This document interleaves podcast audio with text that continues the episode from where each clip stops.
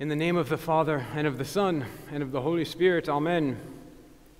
In the past month, uh, the leadership team of St. Hagop Armenian Church has been busy writing personal letters. At our professional, young professionals gathering that we have every month, our outreach chair, Grace, passed around Thanksgiving cards around the table to sign and send to our homebound parishioners. And at the very same time, in my office that week, all week, I was doing the same, writing personal letters of appreciation to as many of our stewards as I could. We take the time for this at church because there's something powerful, even sacramental perhaps, about a handwritten letter. It can capture and deepen intimate bonds between people. There is spirit involved here, which is why I get into the spirit of writing to parishioners myself by first rereading letters I have received from parishioners and kept. I have a drawer full of letters, and maybe you do too, that I can't bear to throw away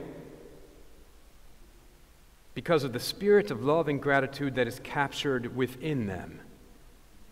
And maybe it won't be surprising for you to learn that our church, the worldwide Christian church, also has a drawer full of letters that it can't bear to throw away, and it forms a large section of our Bible.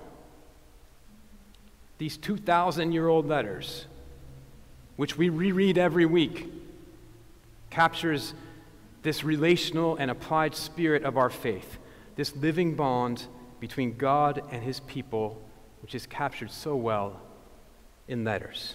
But before we get to our church's special letters, let's say a few words about why handwritten letters are unique in themselves. Letters are very intimate forms of communication. Sometimes I read old letters from previous generations, 18th, 19th century, when people actually knew how to write letters. And I'm deeply moved by both the thought and the heart which pours through them. Nowadays, our communication is much, much different. It's instant, it's efficient, and usually it's very technical. I'll meet you in the far parking lot behind the office at 7 p.m. Emoji, emoji. But digital communication isn't conducive to communicating in depth. I've never gotten a text expressing this excerpt from a real handwritten letter that I received.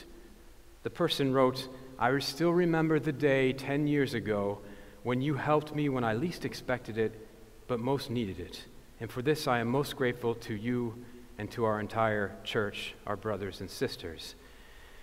I've rarely gotten an email or a text like that, which is why I've deleted 100,000 of them, but will probably hold on to my drawer full of letters forever. We read from the church's drawer full of intimate letters today. We read from. Uh, 2,000 years after they were written, we still reread and cherish these letters every Sunday. And like all good letters, they remind us of the bond of love between faithful members of our church and God through Christ. But beyond this, these holy letters remind us of two aspects of our faith, crucial ones. That our faith takes place between people, not alone, and that our faith has to be applied to be real. Let's look at that. Today's letter from the, Paul to the Christians in Philippi is a great example. It's very hard to excerpt this letter. You really should read the whole thing to get its sense of love and joy of this community united in faith. And it begins like this Paul and Timothy, servants of Christ Jesus, writing to the saints in Christ Jesus who are in Philippi. Grace to you, and peace from God our Father and our Lord Jesus Christ. I thank my God every time I remember you, constantly praying with joy in every one of my prayers for all of you because of your sharing in the gospel with me from the first day until now. And it is my prayer that your love may abound more and more with knowledge and all discernment, so that you may approve what is excellent and may be pure and blameless for the day of Christ as Paul goes on. His writings aren't disembodied teachings uh, that stand alone like commandments. They're letters between living people, heart to heart, from a community who cares deeply for each other.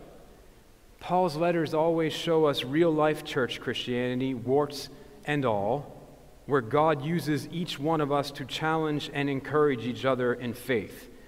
He writes all the time about being wronged by someone in the community and forgiving them. He writes all the time about someone who, who he has wronged and how he has been forgiven. In a word, Paul's letters capture communities that are growing up, maturing in their faith, including the growing pains that always come with growth, which need constant forgiveness and patience and sacrifice so that we mature together into Christians in Christian fellowship. That's the quality of long suffering love that comes through all of Paul's letters to the Philippians and make them so powerful to us. And even more powerful is from where Paul was writing his letters. He was writing this letter from jail. He was imprisoned for practicing his faith and expecting he would lose his life. But following the path of our Lord, Paul doesn't just talk about sacrifice and love in the face of evil, he lives it and he shares it through his letters. May we live such lives and write such letters of long suffering faith for each other. May our faith be relational and intimate, applying the ideals of our faith in real life, even as it requires sacrifice to do so. And may we model our lives after the wonderful words of Mother Teresa, who said, I am a little pencil in the hand of a writing God who is sending a love letter to the world. Those are handwritten letters of our lives, and they'll be kept in a special place by God and never, ever tossed aside, now and always, and unto the ages of ages. Amen.